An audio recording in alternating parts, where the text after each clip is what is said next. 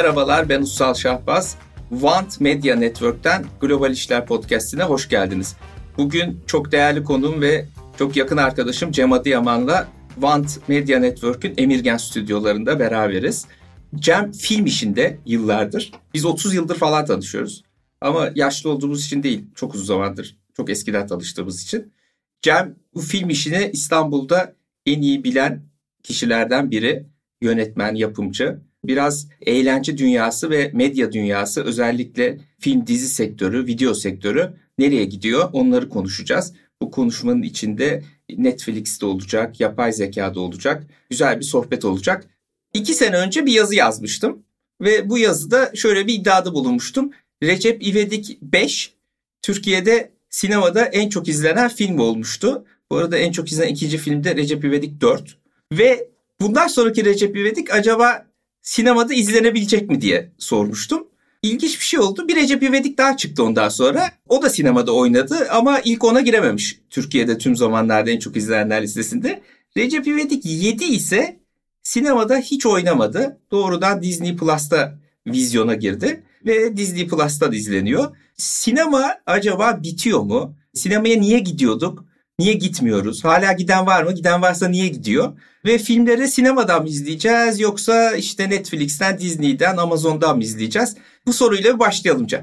Evet, bence sinema bitmeyecek hiçbir zaman öncelikle. Çünkü aslında böyle bir film izlemenin ötesinde ciddi bir deneyim. Hı. Yani nasıl böyle biz evet belki işte YouTube'a giriyoruz en güzel dünyanın Colosseum Roma'daki izleyebiliyoruz videosunu. En iyi hatta hiç normalde ziyaret ettiğimizde göremeyeceğimiz drone görüntüleri var müthiş. Ama gene de bir oraya gitmek, hı hı. dünyadaki önemli yerlerin belli başlı ziyaret etmek, fiziksel olarak bulunup içinden böyle bir fotoğraf çektirmek başka bir deneyim. Ama tabii ki çok pahalı bir deneyim olduğu için artık insanlar bütün bu landmarklara gidemiyor da belki ömrü boyunca bir iki tanesine gidebiliyor. Sinemada biraz buraya doğru evrilen bir... Yani sinema biraz her gün yapılan bir şey olmak yerine lüks bir tecrübeye mi dönüşüyor? Ee, evet çünkü eskiden Niye aslında... öyle? Şimdi eskiden bu özellikle de yani hem Avrupa'da hem de Amerika'da böyle ama Amerikan menşeli kültürel bir şey olarak böyle hafta sonunun işte yemek sonra Hı-hı. sinema böyle çok güzel bir bir araya gelme Hı-hı. etkinliğiydi. Hem sosyalleşme hem de sosyalleşirken de her seferinde bambaşka dünyalara seyahat etme imkanıydı. Ama şimdi yani globalde de öyle ama özellikle Türkiye'de de öyle bir ekonomik hale geldik ki bir bilet fiyatı... Fiyat para yetmiyor. E, hatta bu bilet için sinemaya ulaşmak için gereken benzin, onun park yeri işte gittiğin zaman zaten genel olarak yani çok ağırlıklı olarak tek kişi izlenme. Evet. illaki sosyalleşmek evet. dedik. Ya bir arkadaşla ya bir date'le gidecek ya da Aha. çocuklarını götüren veliler olacak. Yani iki ve daha fazlası insana aslında verilmesi gerekiyor. E gidildiği zaman işte gene bu bir sonuçta büyük bir etkinlik diyoruz. Yemek yenecek. İşte evet. ya da birisi canı e, patlamış mısır isteyecek, patlamış mısır falan derken bu olay böyle geliyor geliyor çok ciddi bütçeler ve ciddi bütçeye dönüyor. Şimdi biz eskiden işte hatırlayın bu şey yokken daha öncesinde bu AVM sinemacılığı evet. yokken aslında böyle bir yürüyerek gidilirdi sinemaya. Evet. Sadece bilet parası verilirdi. Ha çok canınız isterse arada zaten seçenek de yoktu. Bir frigo e, evet, e, yenebilirdi. Ya da market mısır patlatılıyorsa her sinemada bile olmazdı. Genel olarak bu kadar böyle anormal bir fiyatlama değildi. Çünkü zaten bu arada hakikaten emlak da yani bu kadar bir... pahalı değildi. Aslında sinema bileti fiyatının önemli bir bölümü emlak. Yani evet. kira değil evet. mi? Bir de bence güzel bir şey söyledin. Yani bu sinemaların şehir içinden çıkıp da AVM'lerin içine girmesi aslında sinema bütçelerini çok arttırdı. Bilet fiyatlarını çok evet. arttırdı. E, artı o AVM'nin içine girip çıkmak için de ekstra para gerekiyor. Niye işte otoparka para veriyorsun, oraya girince başka şeylere para veriyorsun. Halbuki öbür türlü evinden çıkıp veya işte bir mağazadan çıkıp çat diye sinemaya gidebiliyordun yürüyerek. O da çok büyük bir farka neden oldu. Yani belki mesela sinemaya gitmeyeceği halde önünden geçerken aklına gelen ya bir şöyle bir bu filmi duyuyorum hadi bir girelim izleyelim gibi daha spontane yaşayabilen bile çok oluyordu eskiden. Oluyordu. Şimdi bu bir organizasyon işine evet. dönüştü. Plan gerektiriyor. O ve da maliyeti arttırıyor. E, plan artı ve ciddi bir bütçe gerektiren Peki, bir... Şimdi filmler daha ziyade o zaman Netflix'e, Disney'e, Amazon'a, Blue TV'ye kayıyor. Oradan izliyor film izleyicileri. Ama bu da bir yandan acaba bir yalnızlaşmayı getiriyor mu? Çünkü sinemaya gittiğin zaman başkalarıyla beraber izliyorsun. Bu senin arkadaşın da olabilir işte. Ne bileyim işte lisede misede Tabii. millet işte sevgilisiyle falan gider. Öyle de olabilir. Ama bir yanda tanımadığın kişilerle de beraber izleyip onların tepkilerini e, görebiliyorsun. Aslında insanın tabiatında olan bir şey ya başkalarıyla belli bir tecrübeyi paylaştığı zaman o da vücudunda işte endorfin salgılanıyor falan daha iyi hissediyorsun. Kesinlikle. Şimdi evde tek başına izlediğin zaman aynı tecrübe olmuyor. O zaman sadece filmi izlemiş oluyorsun. Ki izlediğin bile şüpheli. Hı. Çünkü ev her zaman insanın en rahat ettiği, Hı. kendi kendine yayıldığı, Hı. istediği an filmini durdurup tekrar başlatabildiği, dikkatini dağıtabileceği bir şey. O yüzden asla aynı filmi sinemada izleyen insanla evinde izleyen insanın deneyimi, filmden aldığı keyfin aynı olma ihtimali mümkün değil. Değil. Bu belki mesela daha kötü bir deneyim bile olabilir sinemaya. Yani beğenmeyebilirsiniz evet. filmi. Ama gene de o bir kendi başına baştan sonuna kadar böyle güzel bir deneyimdir. Gitmesi, diğer insanları görmesi, Doğru. diğer ins- beğenmiyorsanız bir sürü 30 kişiyle beraber beğenmemek. Kahve evet. atıyorsanız o aynen evet, dediğim gibi. kişiyle beraber atmak. Onun bir hissi, heyecanı ya da böyle bir, bir başka bir tanıdıkla karşılaşmak bile bu işin bir parçası aslında. Aa sen de mi geldin, ben de geldim, ben beğenmedim, ben beğendim. Bunun bir değerlendirmesini yapmak bile aslında insanın evinde yaşayamayacağı çok özel bir deneyim. deneyim. Şimdi bu yavaş yavaş ortadan kalkıyor veya bir lüks haline geliyor diyelim. Evet. O zaman herhalde büyük bir ihtimal sinema salonları ortadan kalkmayacak ama sayıları azalacak. E, daha niş, daha özel günlerde yapılan veya özel filmler için gidilen yerler haline gelecek gibi duruyor. Hem öyle hem de evet biraz aslında özel filmler dediğin kısmı hmm. biraz doğru. Yani bugün şimdi daha mütevazi Recep bir İvedik. film diyelim. Yani evet mesela Recep İvedik kimden bağımsız ama şimdi evet. film bir yandan aslında çok pahalı bir iş evet. yapılması. Ne olursa olsun. Evet. En böyle basit şeyi bile yapsanız oraya gelen ekip evet. ekibin gelmesi yemeği bir şey derken bir haftalık bir çekimin maliyeti çok büyük bir şey. Evet. Sonra da bunun bir araya getirip dağıtılması dağıtımcının da maliyeti evet. çok büyük bir şey. Yani şu anda dijitalleşme... Pahalı bir iş. Evet, Burası bu... dijitalleşemiyor da. Değil mi? Onu da bir konuşalım. Yani filmlerin aktarımında bir dijitalleşme var. Ama filmin çekim e, kısmı gene bir sürü e, çalışan gerektiriyor. Işıkçısı var, işte makyajcısı Tabii. var, yemek getiren var. Şu yani bir film seti görürsen ki İstanbul'da artık her köşede bir film seti var. Bir sürü adam orada oturuyor. Tabii. Yani kayıt e, Çok aletlerinin hepsi dijitalleşse bile evet. eskiye nazaran daha az ekipman ve daha az maliyeti olsa bile gene de insan gücü her zaman gereken bir şey. Çünkü otomatikleştirilemeyen bir şey. Bir Çünkü zaten otomatikleştiği zaman ki onu da birazdan konuşuruz. Onu da görüyoruz bu platformlarda. Evet. %99 artık otomatikleşen işler evet. ürün olduğu için evet. Bir hep böyle şimdi evet. acaba reklam evet. mı versek evet. diye izleyici Bence or- oradan devam edelim gelmişken. Şimdi filmler zayıfladıkça diyelim benim gördüğüm kadarıyla aslında dizi yani dizi film denen hani 2 saatlik bir film yerine işte 45'er dakikalık bölümlerden oluşan 8, 13 işte sonra başka sezon evet. vesaire dizi filmler yeni bir janr olarak belki ortaya çıktı. Eskiden de tabii diziler vardı evet. ama daha az sayıdaydı. Şimdi özellikle Netflix'in işte bu ilk House of Cards'ta bütün bölümleri birden yükleyip hadi izleyebildiğiniz kadar izleyin demesiyle işte o binge deniyor ona. Oturup hepsini bir günde izliyor bazıları. Bununla beraber dizi işi farklı bir janra haline geldi. Ama dizi işinde de yani kreatif açıdan tabii şöyle sorular var. Biraz onları konuşalım. Acaba dizi işi kullanıcının verdiği tepkilere göre şekillendirilebilecek bir şey mi? Yani çünkü sürekli oradan sen veri alıyorsun. Kim neresinde bıraktı diziyi, neresinde heyecanlandı, daha çok izledi, neresinde tuvalete gitti. Bunları ölçebiliyorsun. Acaba bu verilere göre şekillendirilebilecek bir şey mi? Buna göre iyi dizi yapılabilir mi? Yoksa acaba dizi tamamen kreatif bir süreç ve o diziyi yaratan adamın kafasından çıkan kullanıcının aslında neyi beğeneceğini bilmediği ama senin onun neyi beğeneceğini bildiğin bir süreç mi? Hangisi bunların daha iyi ve nereye gidiyor? Biraz da onu konuşalım. Ee, yapılamaz. Zaten Hı. işte aslında biraz bu çok veri fazlasıyla elimizde olduğu için o yüzden vasatlaşmaya ve sıradanlaşmaya Hı. başlıyor içeriklerin çoğu. Yani bugün aslında her evde olan bir sohbettir.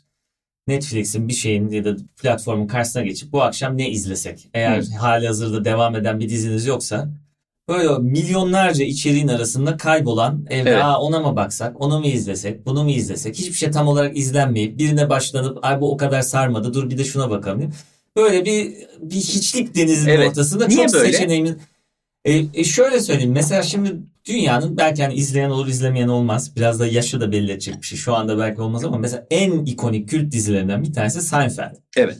Seinfeld yani net yanlış olmasın ama 7 e, sezon, sezon ya da 8 sezon olmuş olması lazım. Böyle Amerika'nın özellikle ikonik dizisiydi. Sonra işte dünyada da yayınlandı. Hatta şimdi milyonlarca lira vererek bir platform onu kendisi aldı. E, hmm. milyonlarca HBO dolar muydu? vererek. HBO değildi. Değil. Seinfeld. Peki. Seinfeld ama ilk 3 sezonunda 3. sezonunda izlenmeyip bu şu anki böyle hit halini alıp hatta ikinci sezonun sonunda ya bu pek hmm. ilgilenmedi insanlar. Bunu kaldırsak mı yayından diye konuşulan bir dizi. Direkten dönen bir böyle dizi. bir dizi ama şimdi bakıyoruz mesela hiç akla bile gelmez bunun yayından kalkacak. Şimdi halbuki mesela o zaman bu dataya dayalı hmm. dizicilik yapıyor olsaydık bugün Seinfeld diye bir fenomenimiz hatta pek çok diğer diziler gibi bir fenomenimiz olamayacaktı. Çünkü yapımcı ya da neyse televizyon kanalı onu çat diye 6. bölümde kesecekti. Hemen. Aynen öyle. Bu şimdi birinci dönem. İkincisi bu aslında dizilerin şimdi House of Cards falan dedik ama onların hepsinin önünde çok ciddi bir devrim var. içerik devrimi. O da HBO'nun yaptığı. Evet. O HBO hani belki takip etmeyen izleyici yani şimdi bazı dizilerden dolayı biliyoruz ama esprisi Amerika'da televizyon kanallarının arasında biraz özel bir network olarak kurulan Home Box Office açılımı zaten. Ayrıca para veriyorsun evet, değil mi? Yani normal siz kablonuzu alıyorsunuz. Kabloyu belli bir bedel alıyorsunuz aylık ama sonra da ekstra neler istersiniz diye alınan bazı hmm. kanallar var. Bunlar reklamsız yayıncılığı yani hmm. blog, tulum 55 dakikalık diziyi hiç reklam vermeden vermeyi başlatan Artı mesela normal reklam olan kanallarda herkes izlediği için genel izleyici olduğu için işte küfür falan varsa biplenir. Amerika'da da böyledir. Evet. Burada küfür herhangi bir grafik e, görselde sansürlenmez. Çünkü parasını veriyor insanlar. Bunu bilerek Bizde alıyorlar. Bizde Sine 5 falan biraz böyleydi ama değildi tam öyle. Evet, tam değildi ama gene de bir o iddiayla çıkmıştı. O evet. iddiayla çıkmıştı evet. ama hani HBO budur. Böyle bir gücü olduğu için de HBO ilk olarak özellikle de bu ikonik başlatan Sopranos dizisi. Evet. Bunun da bütün esprisi sinema kalitesinde içerik üretmek. Evet. Yani Sopranos'un her bölümü bir sinema filmi gibi özenle yapılmış. Çünkü o zamana kadar bütün diziler birazcık daha hani haftalık zaten evet. hızlı. Yani bu da bir dizidir. Şimdi Tüketecek, geçecek dizi. Şimdi Türkiye'de evet. diziler gibi bir mantıkla yapılıyordu ama hani bir HBO çıktı dedi ki hayır. Yani bunun içine hem hissine hem görüntüsüne hem kalitesine teknik olarak da anlatı olarak da en üst düzey olması lazım. Çok uğraşa uğraşa birbiri arkasında inanılmaz içerikler üretmeye başladı. Bugün zaten böyle kültürel olarak herkesin referans verdiği, bahsettiği en önemli içerikler hep bu işte HBO stili üretilen. işte Sex and the City, City. Game of Thrones, e, Sopranos. Ve son olarak White Lotus. White Lotus. Evet. Yani bu her zaman böyle kültürü tanımlayan, evet. içerikleri esas olarak herkesin taklit etmek isteyeceği orijinali yapan hep bu metod oldu. Bu usul oldu. Bu ama dataya dayanarak yapılan bir iş değil. Doğru Gerçekten. mu söylüyor? Yani mutlaka tabii datası var, araştırması Hı. var, işte fokus grupları bir şeyleri vardır Hı. ama özünde bu biraz özellikle bir son zamanlarda bu HBO'nun 25 yıllık CEO'su ayrıldı. Ha. HBO satıldıktan sonra bir hani bu sürdürülemez bir durum olduğundan dolayı ama bu öncesinde gerçekten inanca, kültüre, evet. gustoya. Evet, evet. E, Ve kültürü de şekillendiriyor aslında. Evet. Yani şöyle bir süreç var. Burası biraz etkileşimli. Sen kullanıcıdan aldığın veriyle bir şeyler yapabilirsin. Ama o dolgu malzemesi olur ve kültürü şekillendirmez. Halbuki gerçekten kültürü şekillendirme, yön vermek için kendin evet. bir şey yapman gerekiyor. Sonra tabii kullanıcının tepkisine de bakarsın, değerlendirirsin. Ya bu şimdi çok kendini geliştirme kitaplarının klişesi hmm. oldu aslında bu anekdot ama şöyle söyleyeyim. Bu gerçekten Steve Jobs'un evet. zamanında evet. söylediği. Aynen. Yani insanlara ne istediğini sorsaydık bugün e, daha Doğru. hızlı arabalar değil atla çekilen metal arabalara biniyor olurduk hala. Evet. Daha hızlı evet. atlı arabalara biniyor evet. gibi bir yaklaşım var. Aynen Gerçekten öyle. öyle. Aynen öyle. Yani Aynen bilmesine öyle. zaten yani şu bilmek zorunda da değil insanlar değil. zaten ne istediğini. İnsanlara bu içerik üreticilerinin kendi işi de diyelim ya da bizim yapmamız gereken şey de daha iyi ne olabilir, daha iyi ne sunabiliriz, daha değişik ne olabilir diye itmemiz. Ama şimdi bu platformlarda bu data çok fazla olduğu için ve ister istemez biraz sınırlayıcı olmaya başladığı için. E, Tabii eski bütçeler de kalmadı şimdi. Tabii. Netflix, Disney falan buraya çok fazla para harcadılar. Geçtiğimiz 2-3 sene özellikle. Evet. Şimdi hepsinin hisse değeri düştü, bütçeler kesildi. Biraz daha seçici olup belki aslında böyle kreatif işlere de yönelebilirler. O da bir ümit ışığı bence. Ee, evet yani şöyle bir şey çünkü filmcilik çok pahalı olduğu için Hı-hı. bu içeriğin de aslında pahalı olması lazım. Hı-hı. Yani bu kadar böyle aylık ya biz çok ciddi işte 19 dolar verin biz size dünyanın içini vereceğiz diyorsanız evet. Burada bir hata var. Büyüme sürecinde bir şekilde sürdürebilirsiniz ama bu şey demek yani her evde birkaç Netflix olursa ancak siz bu hedefi sürdürebilir evet. ve bu kaliteli içeriği verebilirsiniz. Evet. Aslında matematik tutmuyor. Tutmuyor. Zaten başından bu matematik. Hep zararda hem hep zararda hem de bu içeriğin çok uyduruk olmaya başlayacağı genel olarak global evet. yani bu, bu evet. platform anlamında değil ama bu yani şu hali hazırdaki finansallarla bu büyük bütçeli ve büyük kültür tanımlayan herkesin bir hafta boyunca birbiriyle tartışacağı ne olacak acaba tatil o mu işte ayrılacaklar mı ya da işte Game of Thrones'daki gibi işte Westeros'ta neler olacak diye deli gibi hayran teorilerin havada uçtuğu kültür oradan çıkmıyor. yok. Oradan Çıkamaz. çıkmıyor. Peki şunu soracağım. Sonra da biraz yapay zeka kısmına döneceğiz. Ya Türkiye'de eskiden çok iyi diziler çekiliyordu ya da bilmiyorum bize öyle geliyordu. Ama son yıllarda yani son bir 5-6 yıldır belki 10 yıldır bir yavanlaşma var. Evet. Bunun nedeni ne? Ve Bunun... bu dijital mecralar yani şimdi bizde de Blue TV var işte yabancıların hepsi girdi Disney, Netflix. Bu da bir değişikliğe sebep olur mu acaba? Ya bunun çok aslında ana sebeplerinden birisi var. Hı. Birisi de şu ki eskiden şimdi mesela iyi olduğunu izlediğin, hatırladığın dizileri düşünürsen zamanında şimdi herkes anlatıyor. Aa bizim çocukluğumuzda işte ikinci baharlar vardı. O Asmalı vardı, konak. Evet. Şimdi bunların hiçbirisi üç buçuk saatlik insanın bütün gecesini esir alan böyle garip sünen etkinlikler değil. Ha. Bunların hepsinin belli gerçek anlamda bir yani bir saat hadi giderek birazcık da ezel mesela yakın bir zamanlarda evet. izliyordum. Evet. Bir saat. Evet. Bir bölümü. Evet. Çünkü zaten televizyonların işi de böyle bir bir geceyi böyle hani halletmek evet. değil. İşte bu dizi yayınlanırdı. Arkasından işte yarışma programı ise yarışma, evet. talk show'sa talk show bir evet. şey. Bir televizyon da zaten aslında evet. içerikli o anlamda. O şimdi biraz böyle televizyonların da kolayına gelmeye başladı. Çünkü 3,5 saate eğer siz bir şeyle doldurursanız tek bir ürün satın alıp reklam kuşaklarının hepsini onun arasına alabilirsiniz. İşte bir saat özet var. Arada bolca reklam. Hmm. O özetten hmm. sonra e, aslında evet, özet normalde özellikle çok fena. Evet bir saatte anlatılabilecek bir hikaye var ama siz 3 saatte de doldurabilirsiniz onu. Çünkü zaten aslında insanlar biraz da birbirini besler bir hale geldi. Siz böyle 3 saate sündürdükçe insanlar da sünerek izlemeye başladı. Şöyle ki İzlemiyor. aynı anda 3 dizi izlemek evet. gibi bir şey var. Bir adamla kız bakışırken oraya bakıyor. Sonra sevmediği karakter çıkınca öbür kanala gidiyor. Aa dur diyor ben bir yemeğin altını açayım diyor. Bir böyle bir genel hani çok da aslında beklentisi yüksek değil insanların izlerken. Hmm. Zaten hani ben böyle işimi yaparken kafamı kaldırıp arada baktım eğdiğim zaman takipte edebileyim. Çok da beni zorlamasın. Ben böyle düşünmek zorunda kalmayayım. Kalmayayım. Ay ne olacak bunlara bu kimdi falan diye. Şimdi böyle bir şey döndüğü için bunun zaten aslında olması çok zor. Mesela komedi kalmadı değil mi hiç hatırladığınız evet, doğru, doğru. Mümkün değil 3 saatte hangi... 3 saat bilemezsin. Evet Tabii. yani ne kadar büyük bir komik durumu anlatabilirsiniz. Peki streaming yani işte Netflix, Blue TV vesaire bunu kurtarır mı? Çünkü orada reklam kaygısı yok. İşte mesela Behzat Ç'nin yeni şey geldi. izlendi. Güzeldi bence. Yani burada bir değişikliği acaba mecranın değişmesi sebep olur mu? Olabiliyor. Hatta şimdi Behzat Ç gibi yani bazı özellikle Türkiye'de yapılan içeriklerde Hakikaten olay oluyor şimdi. Herkes evet. bahsetmiyor. İşte mesela bir, bir başkadır diye bir evet. şey çıktı. Evet. Çok da böyle hani hiç öyle uçan kaçan patlayan şeyler de yoktu. Çok mütevazi evet. değil aslında. Ama evet. iyi bir yazım. Evet. Gerçekten kaleme evet. dayanan. Evet. Eser iyi. E, eser iyi. E, e, öyle olduğu zaman böyle hemen bir, bir de herkese bir şekilde yakalayabileceği gerçek evet, kendinden bir şey bulabiliyor. de var. Doğru. E o zaman hemen böyle bir başladı insanları yakalamaya. Hatta yani Türkiye'ye bırakın ben yurt dışında bazı yabancı arkadaşlarımla ya Türkiye'den böyle bir dizi gördük. Çok ilgimizi çekti. Biliyor musunuz hmm. izlediniz mi diye. Yani orada bile bir karşılığı şey. olmaya başladı. Bu da ilginç bir şey. Bir de tabii filmde özellikle yerli ya da işte lokal dünyanın dört bir tarafındaki yapımcılara ve yönetmenlere ciddi bir imkan. E çünkü böyle yan yana eskiden şimdi sinema salonunda dediğim gibi yani bir ciddi bir etkinlik olduğu için daha adı sana buyulmuş, daha isim olmuş filmlere insanlara gitmeye tercih edip Hani burada da aslında çok iyi olan yerli bir yapım hep böyle yüzü görünmüyordu. Ama şimdi Doğru. mesela zaten... Hatta oynamıyordu bile. Yani sinemada yer bulabilmek yer, zordu ama dijital platformda herkes kendine bir yer buluyor. Herkes gösterimde. Şey yok. Orada bir yer evet. sınırı yok. Tabii.